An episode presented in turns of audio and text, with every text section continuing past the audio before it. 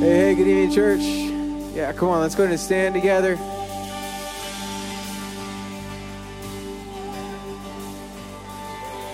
We're glad you're here in the house of God. Are you glad to be here tonight? Yeah. Hey, we're going to start and we're just going to be praying this of saying, Open the eyes of my heart, Lord. Open the eyes of my heart because I want to see you. So, church, maybe just as beginning, as we're getting ready to start, feel free to take your hands. You can open your hands just like this, or you can turn your eyes up to heaven. And let's just say that I want to see you. Just say that to the Lord. Say, I want to see you. Feel free to say that out loud. Just say, I want to see you. Yes, Lord. That's true of us. So come on, let's sing that right here. Sing, open the eyes of my heart, Lord.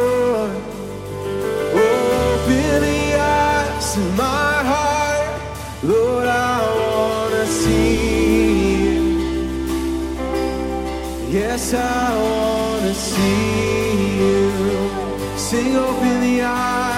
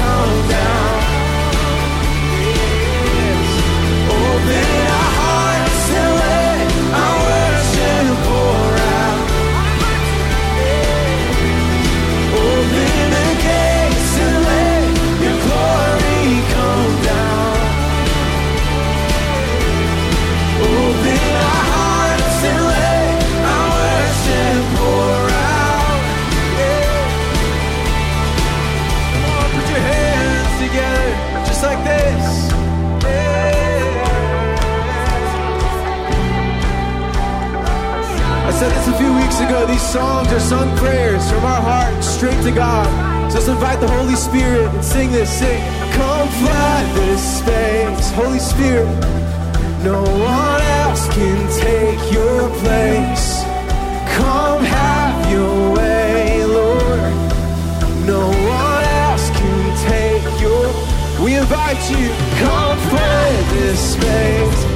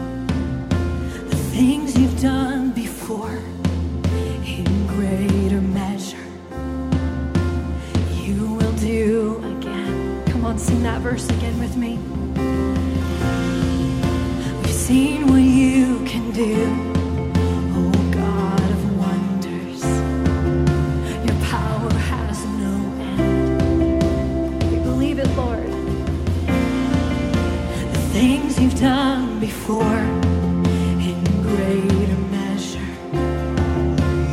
You will do again. There's no prayer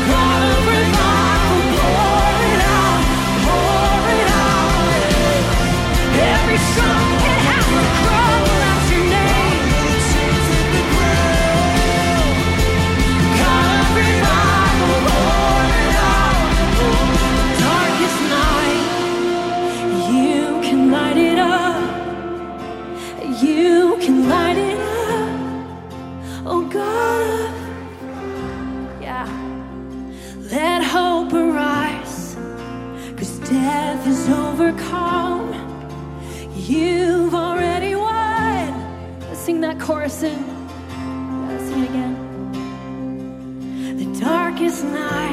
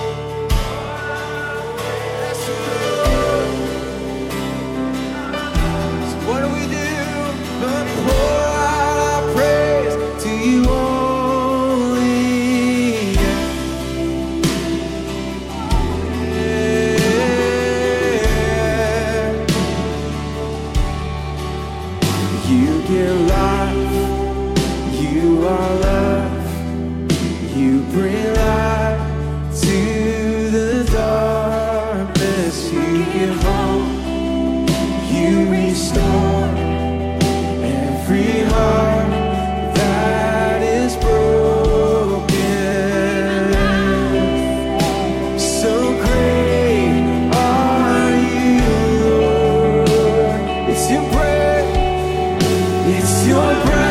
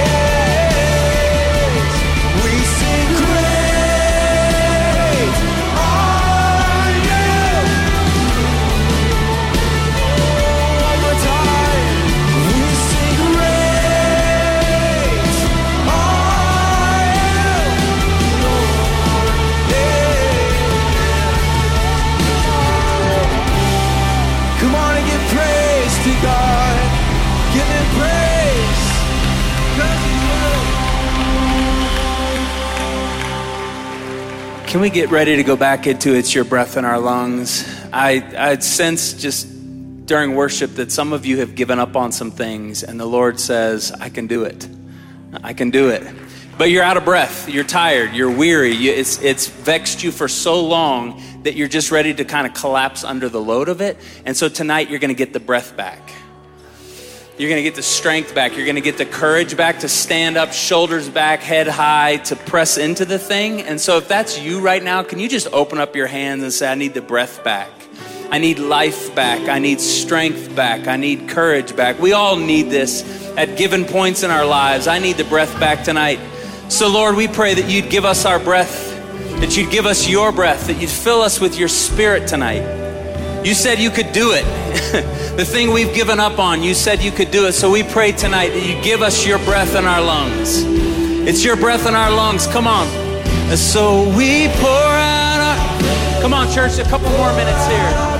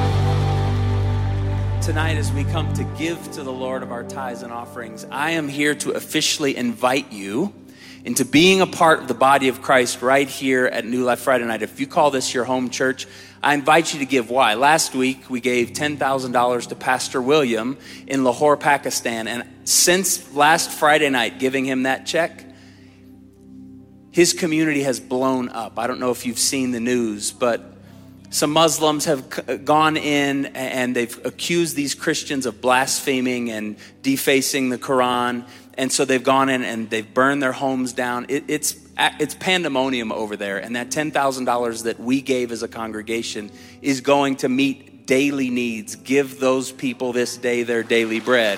It's important. It's important after last Friday night service, went to bed. My son and I got up. We got on a plane. We flew down to Guatemala City. Jeremiah and Nikki Parks picked us up at the airport. I want to show you the first picture of Jeremiah and Nikki. Many of you know them and you love them. Do we have that picture, the first picture, number one? Yes.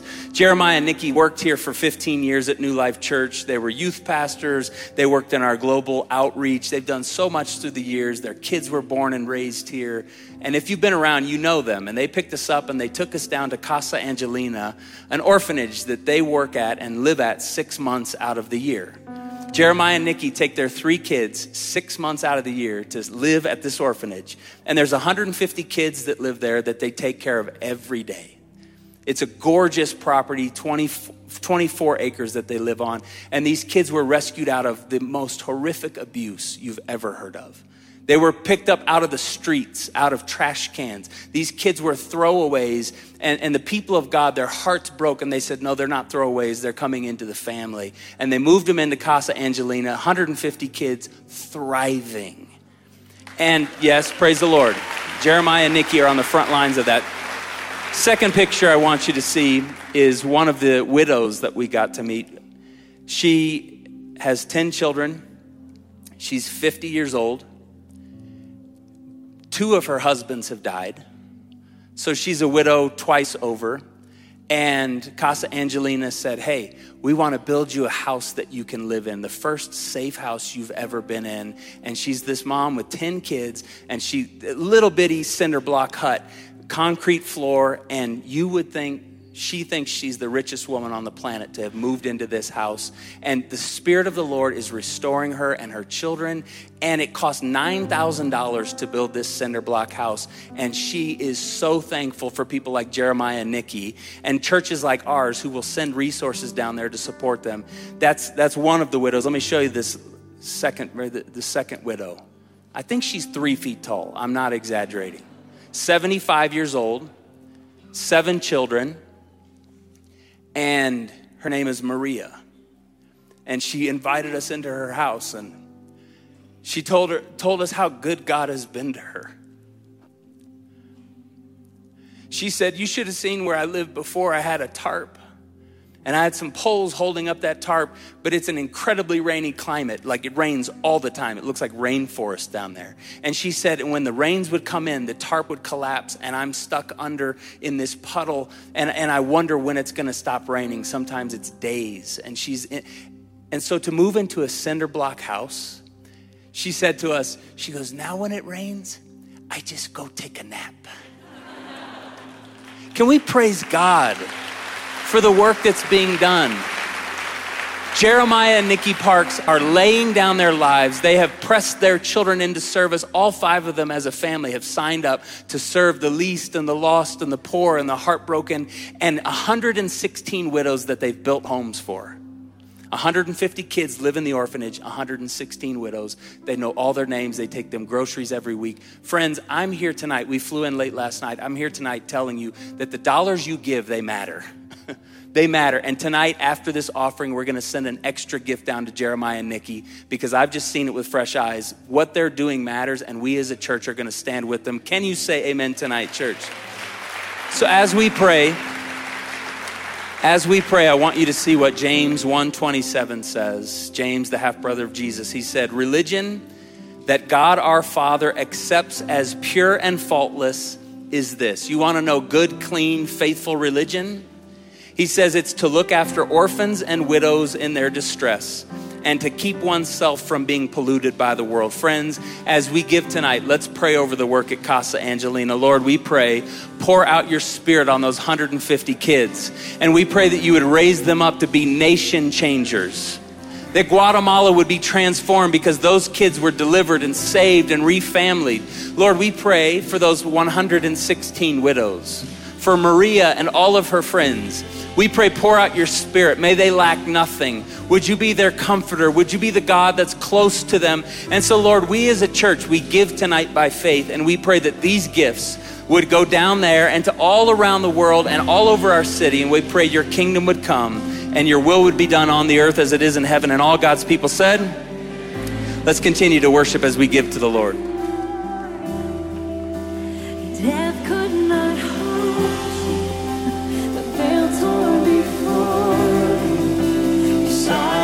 Silence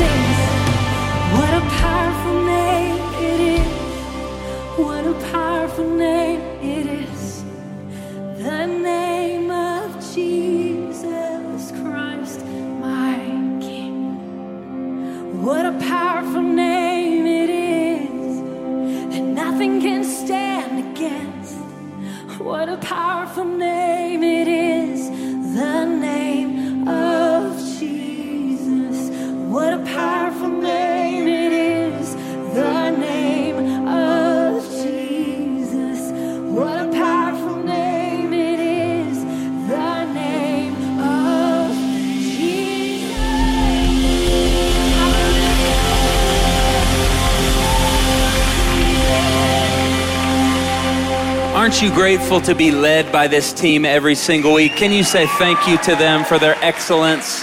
Thank you for sacrificing, for practicing, for showing up ready to go.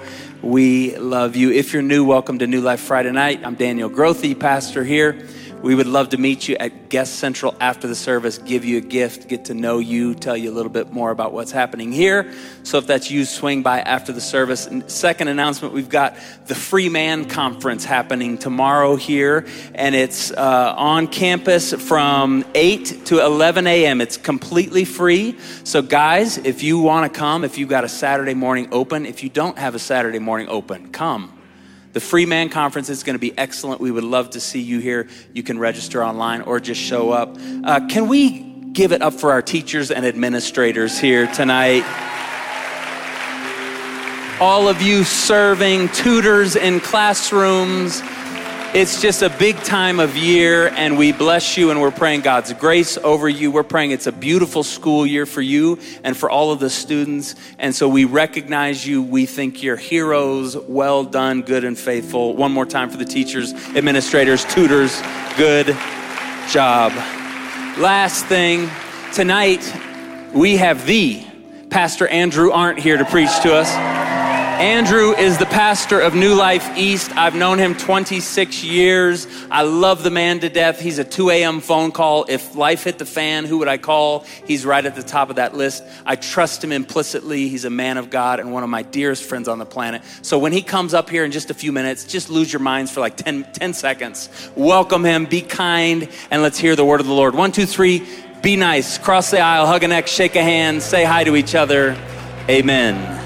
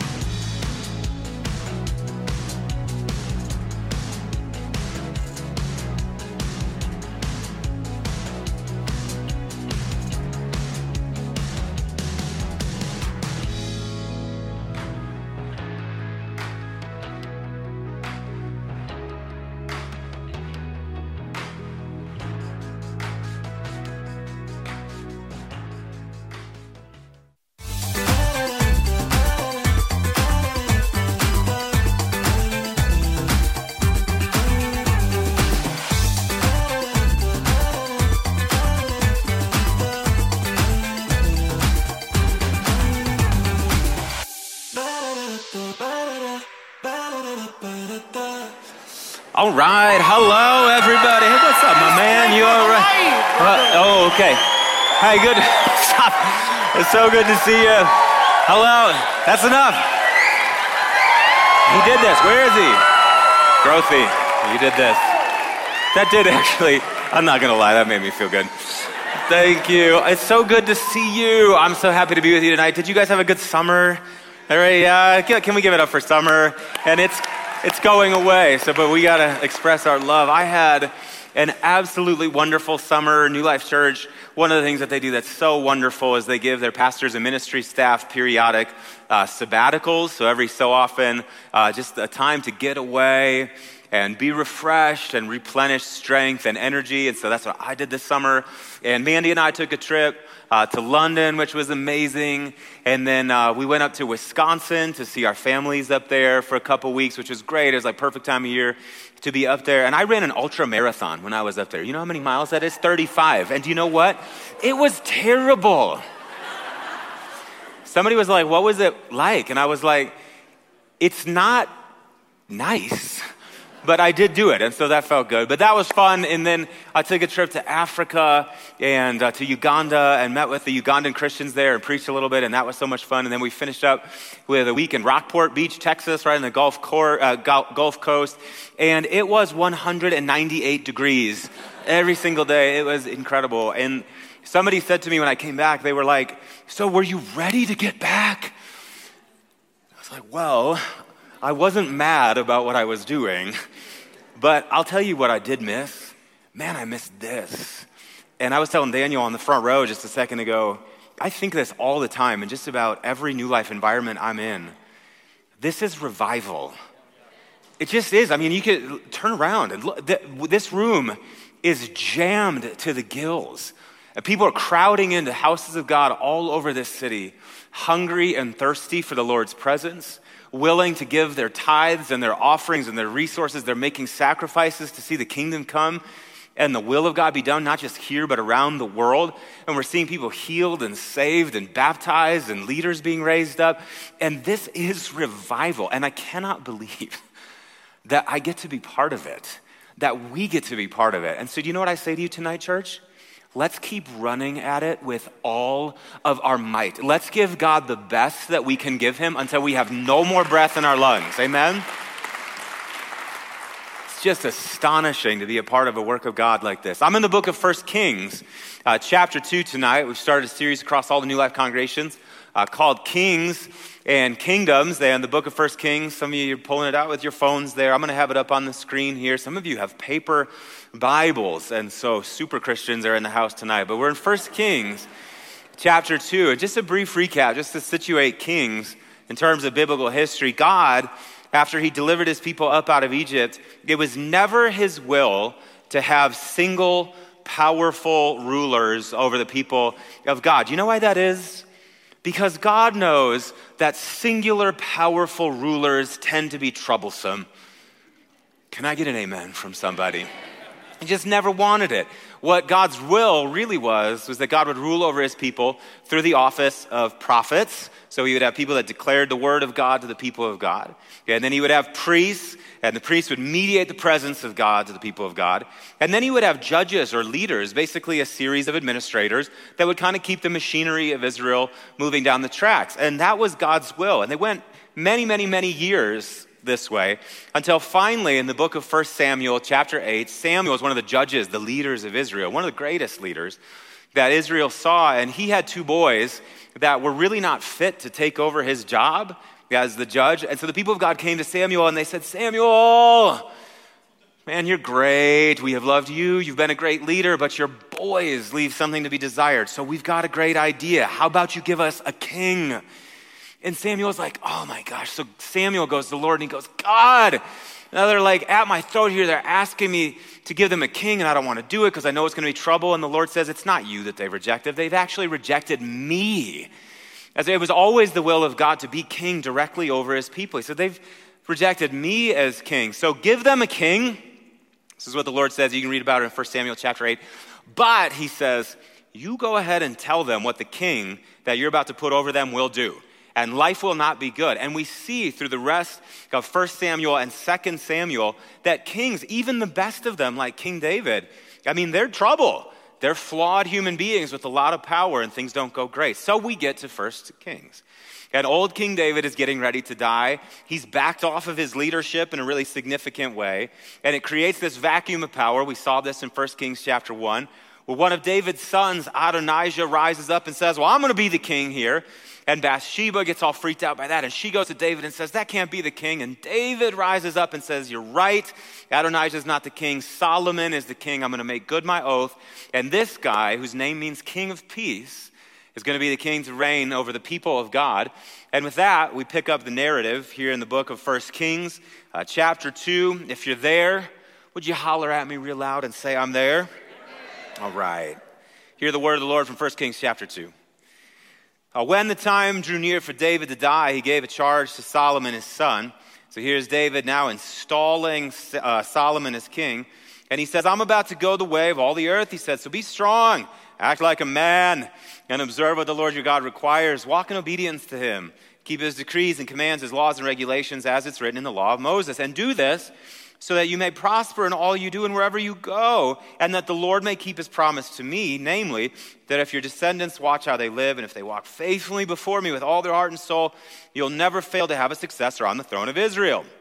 So this is a good start. I like this.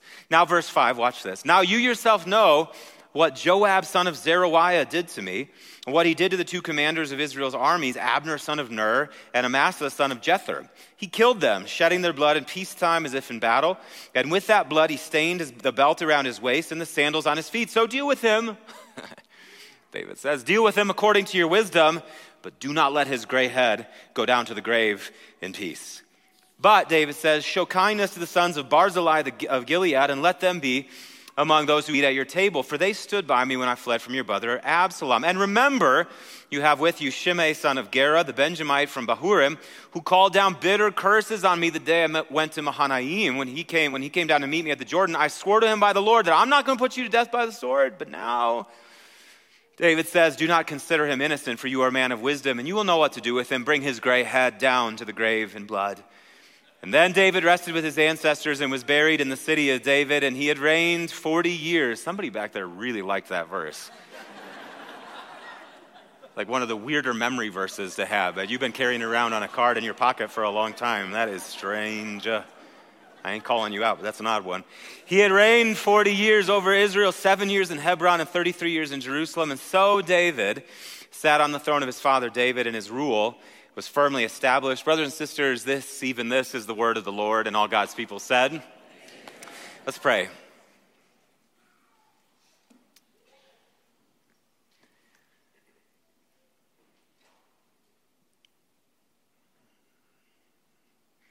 What a good thing it is to be in your presence, oh God. What a good thing it is to be in your presence. The psalmist says it's good to be near to God. I have made the sovereign Lord my refuge, and I will tell of all of your deeds. I was thinking I was taking a walk before church and I got caught in that little rainstorm and sat under a tree and watched the rain come down. And I thought of that verse in Zechariah ask the Lord for rain. And tonight, we are saying, Rain on us, oh God. And our lives are weary. The ground is weary. We're very thirsty. We're always thirsty for you. We're always thirstier than we even know for you. And so we ask the Lord for rain. We say, Come. And as we tuck up next to you here in your presence, as we listen to the word of God, we ask that we would find ourselves just drawn into your presence. We ask, Oh, God, this is what I'm pleading before you tonight. I'm asking that the good God and Father of our Lord Jesus Christ would make his face known tonight, that the power of the Holy Spirit would fall upon us tonight, that comfort would, oh, that the comfort of God would be rich in the house tonight, and that you would make us more like Jesus Christ. For that is always the will of God for us. So grant that, we pray. I'm asking tonight that the words of my mouth as the preacher and the meditation of our hearts as your hearers would be acceptable in your sight, O Lord, our strength and our Redeemer. In the name of the Father and the Son and the Holy Spirit. And all God's people said, Amen. So here we have this text. And here is David installing his son Solomon as king. And David starts out by saying, Hey, you're going to walk in the decrees and the laws and the statutes and the regulations of the Lord, and it's going to go well with you and all of that. And then we have this whole program that David basically says, Look, there have been some adversaries in the kingdom, and Solomon, as the king over the kingdom, it's your job to put down the adversaries to help establish peace among the people of God. And as you read the rest of this chapter all the way through to the end, one of the things that you see, actually, the thing that you see, is that Solomon does exactly this. He instigates this program basically to take all of these adversaries of God and put them down. One Old Testament commentator actually interestingly says that these adversaries in this chapter are very much positioned like the Satan is positioned in Genesis chapter 3 that Israel is actually like a renewed Garden of Eden, and Solomon, as the new Adam, is supposed to chase the adversaries out of the garden of God. He does it in kind of a brutal way, and we're going to get to that later. But he does establish God's peace. And in fact, it says it there in verse 12. It says that the kingdom was firmly established in Solomon's hands. And then he goes through this program of putting the adversaries down. And at the end of chapter 2, it says this, verse 46, the second half of it. 1 Kings chapter 2, 46 feet. You got it? I mean, I can. There it is. The kingdom was now firmly, it was established in Solomon's hands. And when you look at the scriptures, one of the things that you have to be constantly asking yourself when you read the Bible is you can't just kind of uh, you can't just kind of read it and draw uh, easy moral conclusions from it. But the Bible has been recruited by the Spirit of God to bear witness to the living person of Jesus Christ. So when we read the Bible, the big question that we need to be asking ourselves is how does this text or that text reveal to us the eternal purpose of God in Jesus Christ, the Lord. And so, one of the things that I'll just say this to you as we look at this text, we'll say this that it is the will of God to bring disorder to an end in God's good world. Can I get an amen? I mean, that's what these people represent here, that they're disordering influences in God's good world. Solomon gets them taken care of and establishes peace throughout Israel. And when you look at the scriptures, this is what you see God doing over and over and over again. This isn't a subplot in Scripture. God's will to bring the disorder of the world to an end is a major plot line of Scripture. Think, for instance, about the psalmist, Psalm 1. A blessed is the man who doesn't walk in the counsel of the wicked, or stand in the way of sinners, or sit in the seat of mockers, but his delight is, somebody can finish it here, is in the law of the Lord, and on that law he meditates day and night. He is like a tree planted by streams of water, yielding fruit in season, whose leaf doesn't wither with it, whatever he does. But the psalmist says, then he pivots, the psalmist says, Not so the wicked. They are like chaff that the wind blows away. And therefore the wicked won't stand in the judgment, nor sinners in the assembly of the righteous, for the Lord watches over the righteous, but the way of the wicked leads to destruction. And that moral perspective is never ever abandoned throughout the Psalms. The psalmist just hangs on to that all the way through. That it is the will of God to put down the adversaries of God, to establish order. It carries right through the prophets. When you read the prophets, this is their whole thing. They're like, God is watching out for the righteous, but all of that wickedness that's happening out there, God is trying to put that down. And it carries straight through into the New Testament. In fact, one of the ways that the Apostle Paul talks about the ministry of the risen Jesus, like what Jesus is doing right now, is he says this in 1 Corinthians chapter 15. He says that Jesus right now is reigning, and he says, Then the end will come when he hands over the kingdom to God the Father after Jesus has destroyed all dominion, authority, and power. Verse 25, for he must reign. So, what's Jesus doing right now? He's reigning until he has put what? All, man, all of his enemies. Uh, what is Jesus Christ doing right now? He's putting all of his enemies under his feet. Verse 26 and the very last enemy to be destroyed is death.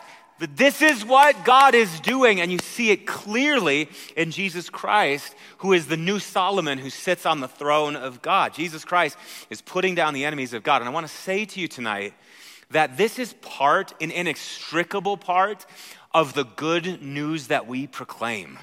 And we can rest in this knowledge that there is a God who is at work on our behalf, throwing down the enemies of God and establishing order, not just in our little lives, but in the wider life society in the world. We can rest in this. And I, I've been following Jesus all of my life. I have been in the church all of my life. I've been reading the Bible all of my life. And I have come to be very firmly convinced that this sort of impulse in God, you know what this really is? This is like the dad impulse in the heart of God.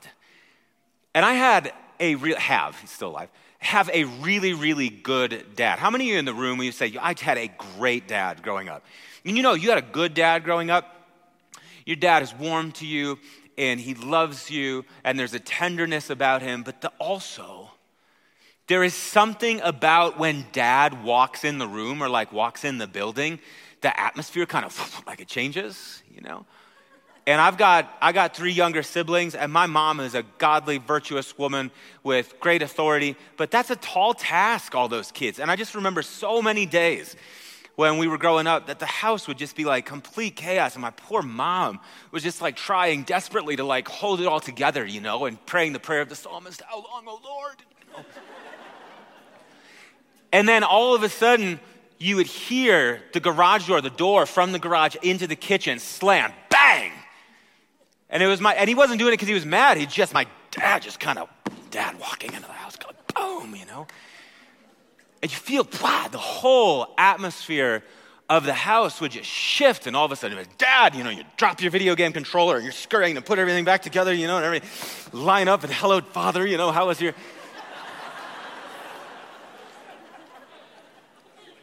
And my sister's sitting on the front row. She knows there's a little hyperbole there, but it's not that far off the mark. Also, I was reflecting, honey, about how I'm looking at my wife now, how sadly.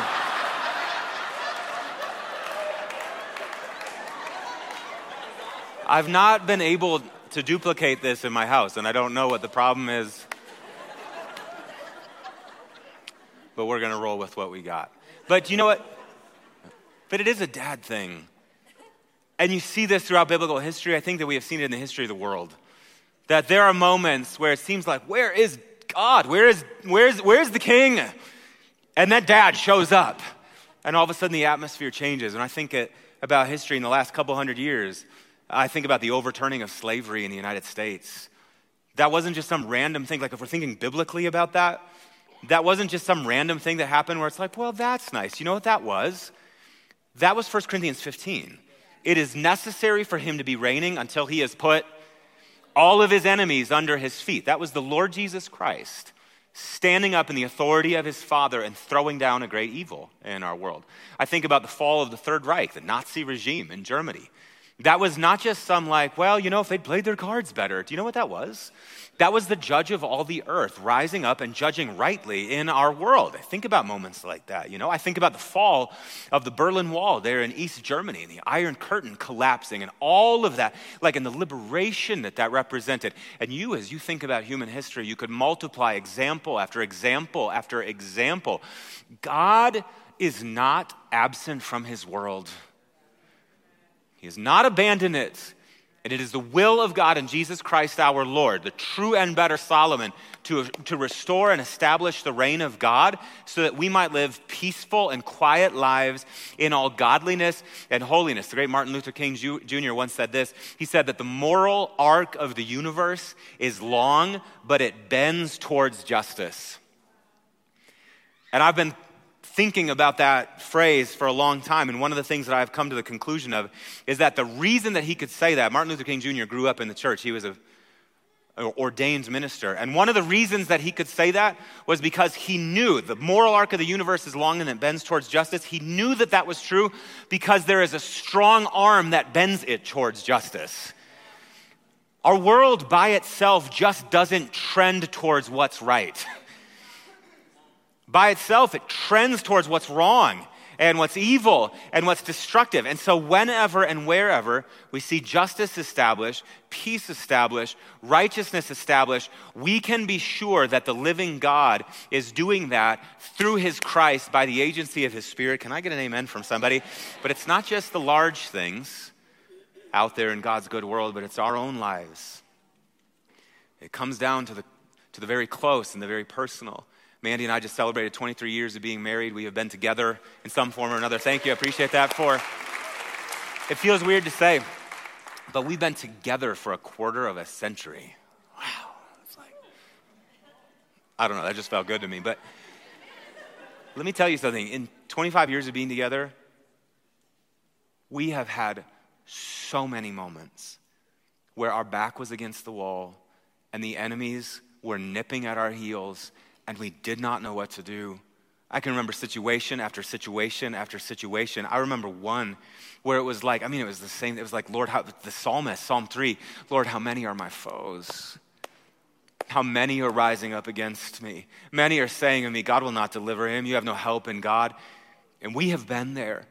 Situations where it just felt like we were walled in and there was no escape. I remember one such situation where it just felt like the game was over, the lights were about to, sh- like the story was over. And I remember sitting on the back porch with one of my friends and I'm just laying this whole thing out in front of him. I said, You don't understand what's happened to us and what all of these people are saying in this whole situation. Like they are crowded in against us. And as far as I can understand, I think that it's going to end like this. Like it is lights out for us. And my friend kept going, Yeah, no. So, how can, what, what, yeah, no. are you dumb? Do you not understand what I just said to you? But all of the dynamics of this are going to lead to our being crushed. And he goes, No, I just don't know. Not, nah, uh, uh. Not on God's watch, not on God's, not in God's time. I'm telling you, He's going to take care of you. And we watched the whole situation just turn inside out, and we just stood there astonished at what God did. I could multiply story after story after story like that. We got a gal in our congregation over at New Life East was married to this awful, abusive, narcissistic man for many, many, many years and started going through this absolutely terrible divorce. And I remember her coming up to me after a first Wednesday service uh, one night here at the main campus. And she said, Andrew, look, this is how it is. This whole thing has been trending this direction. We're headed for divorce and we're about to like meet in court just this coming week. And we're going to stand before the judge and we're going to divide up all of our stuff. And she goes, This man is such a manipulator and he is such a deceiver and he is such a narcissist.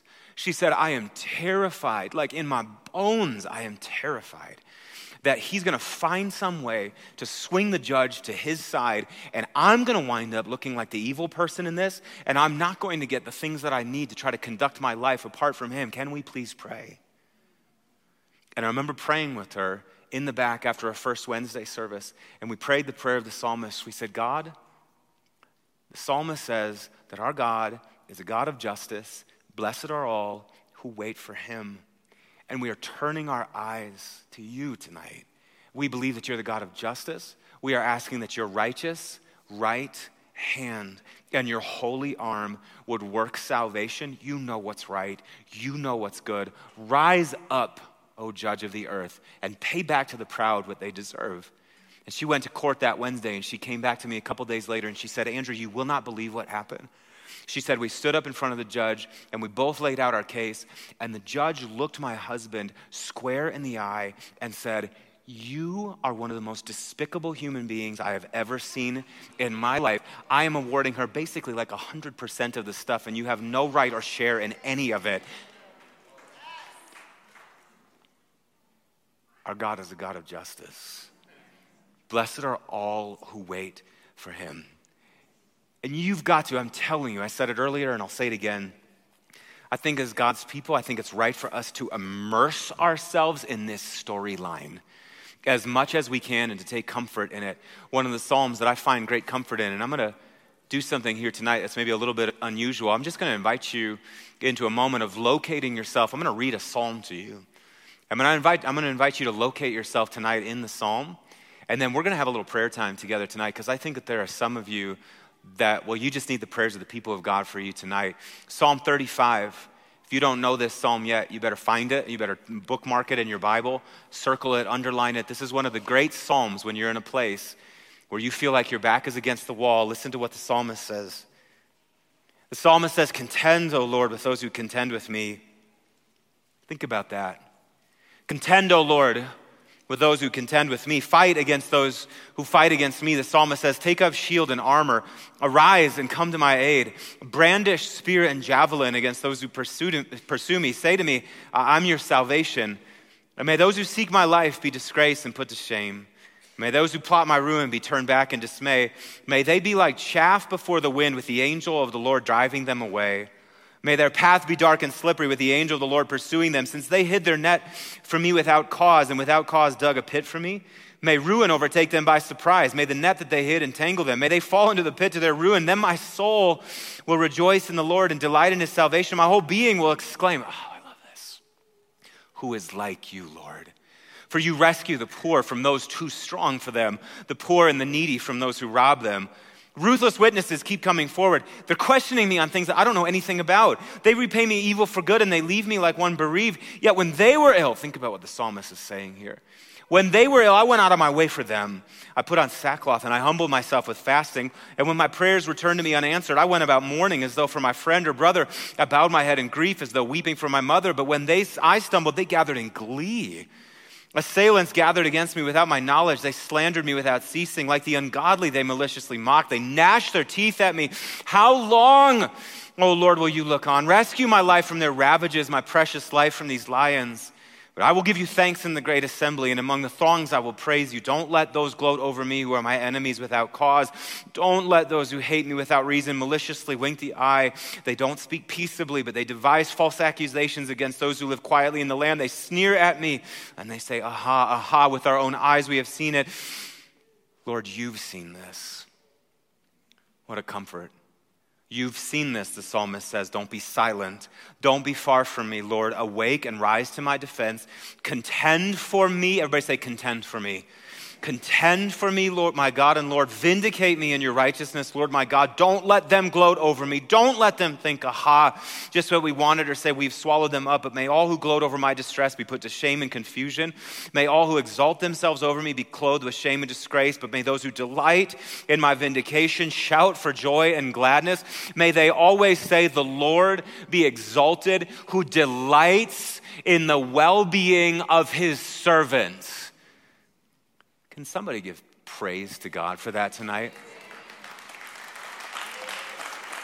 May they always say, The Lord be exalted, who delights, he God delights in the well being of his servants. And my tongue will proclaim your righteousness and your praises all day long. How many of you, by a show of hands, you have had a moment in your life when that was you? Keep it up real high. Back, back against the wall, did not know what to do the enemies of God were nipping at your heels. They were accusing you and questioning you on things that you knew nothing about and you knew no way forward. And somehow the living God rose up on your behalf. Friends, we have a testimony tonight, don't we? You have seen the faithfulness of the Lord. Now I want to ask you another question, and this is going to require a little boldness from you. How many of you in the room tonight would say, That is actually exactly where I am right here, right now? Oh, real high, hold them up real high all over this room. You'd say, Andrew, that's me the enemies of God, they're coming at me. They're coming at me from so many directions, I can't even, I can't even deal with it. I'm at like my wits' end. Like when Daniel earlier in the service tonight was like, some of you wandered in exhausted, out of breath. That's the reason that you're out of breath, is because you have been fighting for yourself. Hold your hand up really high. And so now, if you're around these folks, would you just touch their shoulder, lay your hands on them? And can we just begin to extend, join our faith with theirs, and extend our faith into their situation? This is what Jesus says. Jesus says that I'm giving you the keys of the kingdom of heaven. And whatever you bind on earth is bound in heaven. And whatever you loose on earth will also be loosed in heaven. Wherever two or three are gathered together in my name, and wherever they come together in agreement, I'm there in the midst of them. And so Jesus Christ, Son of the living God, we wouldn't have even ta- we would not have even believed these things unless you had said them. But you say that you add your authority to our agreement, and tonight we are coming into agreement. Yeah, we are coming into agreement. I'm praying for all of those right now that are in business situations where it is just unjust. And the enemies of God are crouching, and it's like they have leveraged all of their business skill to do evil things. We say, Break the arm of the wicked, oh God. We say, Crush it in your world in Jesus' name. I'm praying for those tonight that are in abusive relationships, right here, right now. And it feels like the whole thing is coming to a head. And all of a sudden they're waking up to it, you know? Decades maybe of being in an abusive relationship. And now it's like, how in the world am I going to get out? And I'm praying that the same God who, with his righteous right hand and his holy arm, delivered the people of Israel up out of Egypt, that you would break the rod of the oppressor, that you would grant deliverance in Jesus' name. I'm praying for all those. Maybe it just feels like the demonic foe is against us. And I'm praying tonight that all of those who are oppressed by depression and anxiety, by suicidal thoughts. We speak a word of life. We speak a word of hope. We speak a word of faith into these hearts and into these minds. We pray that the Sun of Righteousness would rise with healing in his wings in minds and in bodies, that you would dispel the clouds of sin and sadness, that you would drive the dark of doubt away. Grant it, we pray in Jesus' name. We say, contend, O God, with those who contend with us. Rise up against those who rise up against us. And I'm praying that for each one of these tonight, that have raised their hands in faith, we are asking that they would stand up at the end of this process and say, My whole being exclaims, Who is like you, O Lord, who delights in the well being of your servant? Grant it, we pray, in the name of the Father and the Son and the Holy Spirit. And all God's people said, Amen. Can we give God praise tonight?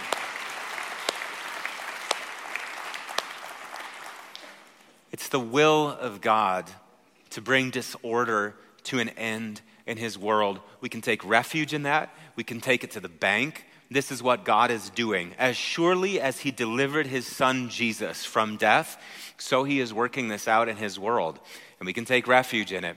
But I want to return to the question at the top now and ask it again. The question that we ask of any biblical text is this question we ask, How does this or that text reveal the eternal purpose of God in our Lord Jesus Christ. And I said it before and I'll say it again now. One of the things that you see when you look at this text is yes, Solomon, the king of peace, establishes the reign of God among the people of God, but he does it in an unbelievably brutal way. All of these enemies of King David, and King David, there's this stretch where he looks like this really generous guy he had all these people that were against him. And when he finally ascends to the throne, you know, he's very magnanimous and forgiving, and it's okay, and don't worry about it. And then the crabby old codger here at the end of his life says to his boy, Hey, walk in the ways that God wants you to walk in and follow his statutes and all of that. And uh, hey, do you remember Joab? Do you remember that thing that he did that I didn't really like so much, can you just kind of, you know, use your wisdom, be judicious, but uh, you know what to do? And he does that with a number of people. He like takes his dirty laundry and he puts it in Solomon's hands, the king of peace's hands. And he says, Why don't you go? And so, if the whole thing winds up looking like the Godfather, is what it looks like. It's a brutal and bloody chapter, you know? And just as Solomon through the agency of his military leader, leader, Benaiah, son of Jehoiada, gets done cleaning the blood off his hands. You know, we get that verse at the end of chapter 2 where it says, And now the kingdom was firmly established and they all live happily ever after, you know, and we're kind of going like, Why do we feel uncomfortable about this? Am I the only one that feels uncomfortable?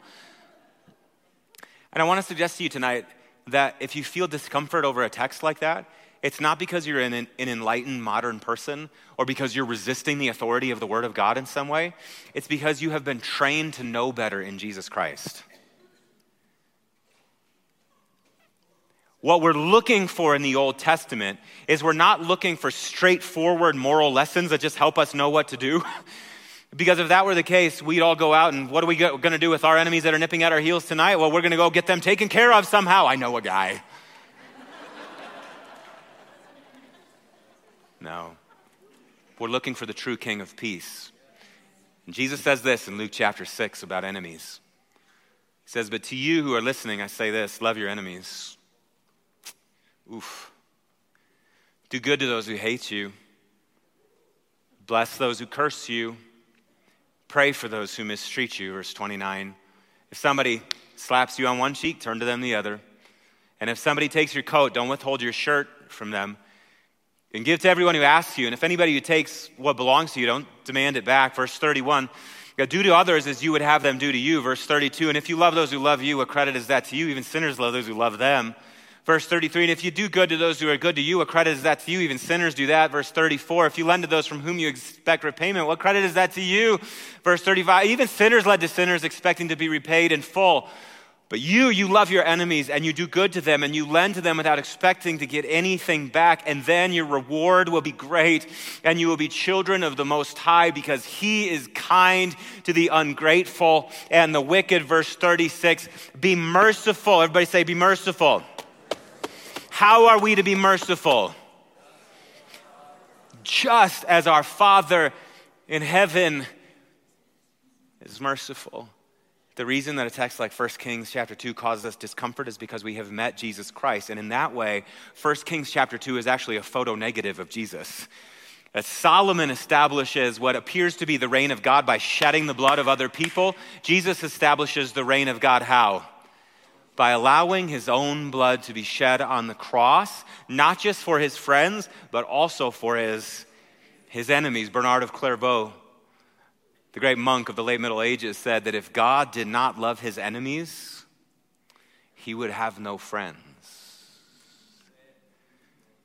Do you know why any of us are in this room tonight? Because we once were the enemies of God, enemies in our minds because of our sinful behavior. But now we have been reconciled by Christ Jesus. Paul says in Romans chapter 2 that it was the kindness of God that brought us to repentance. The way that Jesus establishes his kingdom is not by crushing our enemies, but by crushing the evil in our enemies so that they can come into the kingdom. One of the best stories I know of this, and with this, we're going to come to communion. I'll invite you to stand actually tonight as we prepare our hearts for communion. Up on your feet, come on. You can do it. I believe in you. So everybody's like, I think he's saying that rhetorically. One final story, and then I'll take us to the table tonight. Many of you know the story of Elisabeth Elliot. Her and her husband Jim, they were missionaries to Ecuador way back in the 50s, and there was this remote tribe that they were bent on re- reaching, and they kept asking the Lord, Lord, would you help us reach these people? And through a series of events, they were able to establish contact with this very remote tribe. And so her husband, Jim Elliot, and a group of men established contact and they started interacting back and forth with these very remote tribe in Ecuador. And at one point, Elisabeth and some of the folks who stayed back, they lost contact with Jim and the crew. And they sent out a search party, and after a few days, they discovered Jim and the crew dead, speared in the back by this tribe, killed. And Elisabeth now is widowed, and she's got a little girl with her. And she begins crying out to the Lord God, what would you have me do? What's my response? What, what do you require of me, Lord? And you know what she sensed? She sensed that the Lord was sending her back into that tribe to try to reach them. She's going, God, they have already, they have said to us as clearly as they can possibly say to us that they don't want us there. Spears in the back is a pretty good sign of like, stay away. What are you saying, God? She sensed the Lord sending her back, go back, go back. And so she went back and established contact for, with a couple women. And for a year, those women taught her the language. And then after a year, welcomed her into the tribe. Can you imagine how she was shaking in her boots?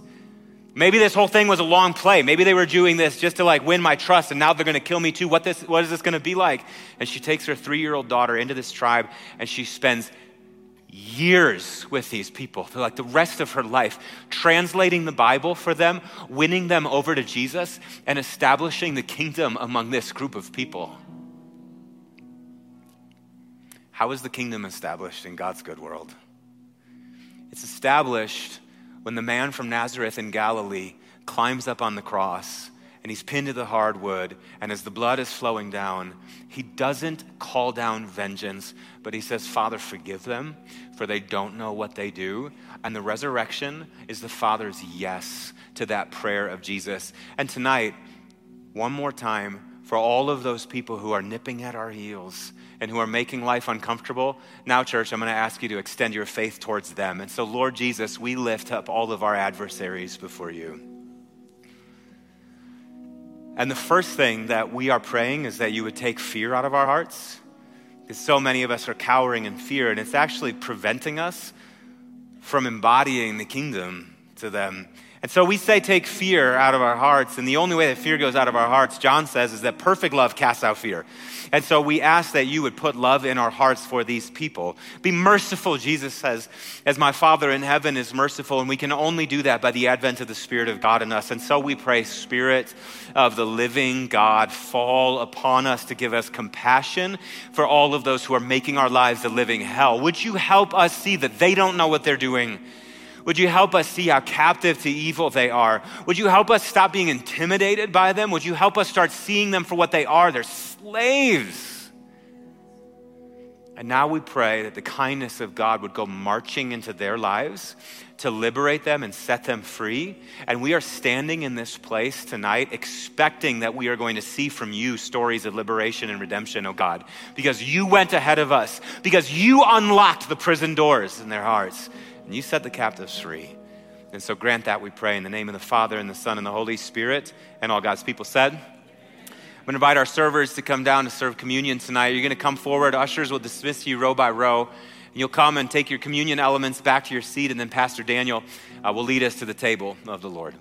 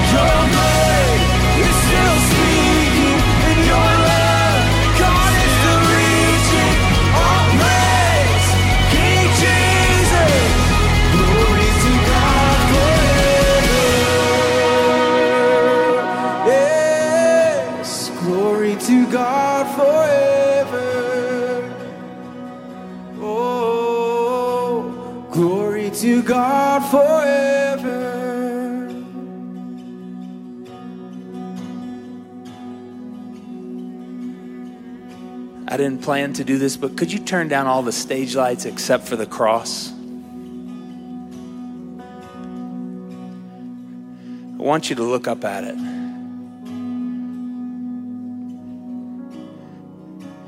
And Jesus says, Forgive them, Father, for they don't know what they're doing.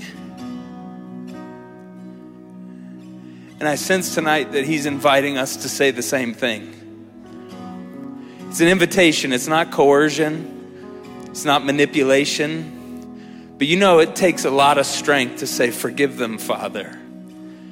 And so tonight, I just want to, before we receive communion, I just want to invite you to be free. it's, it's an invitation to be free. You can just do your best to, even if it's just Friday night at 7:51, let it go for like one minute You'll have to say it again before bed. You'll have to say it again tomorrow. I'm not saying this is some quick fix. I'm saying just right now, can you begin to say, Forgive them, Father? You know who it is. You know what it is. You know how it feels. And I'm just inviting you to look up at the man who is the strongest man that ever lived. because he was the most gracious and forgiving man that ever lived. And just right now, would you release them? Would you try? Would you ache toward that? Forgive them, Father for they know not what they do. So, Lord, we pray, have mercy on them, just like you've had mercy on us. Have mercy on them, just like you've had mercy on us. Have mercy on them. On the night Jesus was betrayed, he took the bread and he broke it. Would you break that little wafer in your hand and would you look at it? And I want you to see what the invitation is for you to be broken as Jesus has been broken, to follow him into that kind of faithful brokenness, and to let him restore you and defend you and vindicate you. Jesus says, This is my body and it's broken for you. And as often as you do this, remember me. Translation, remember what your call is to live in mercy, to live in trust. Friends, you may receive the bread from Jesus.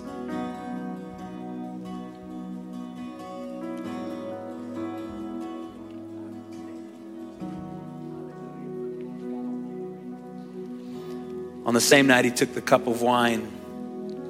He said, This cup is the new covenant given in my blood, and it's given for the remission of your sins. Wash away sins. I know I need Jesus to purify me and to cleanse me and to make me new and to make me whole. And so, friends, tonight I'm here to tell you if any person is in Christ, Paul says you're a new creation. The old is gone and the new has come. Let's drink up to your forgiveness tonight in Jesus' name.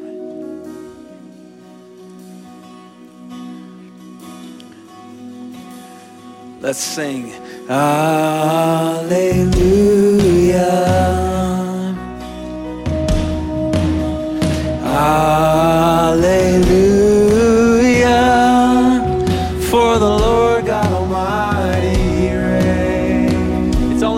54. You're fine. Settle in. Let's worship the Lord. Come on. Hallelujah for the Lord God Almighty reigns. Let's worship our way out of here tonight. Let's get our joy and our strength back. Hallelujah.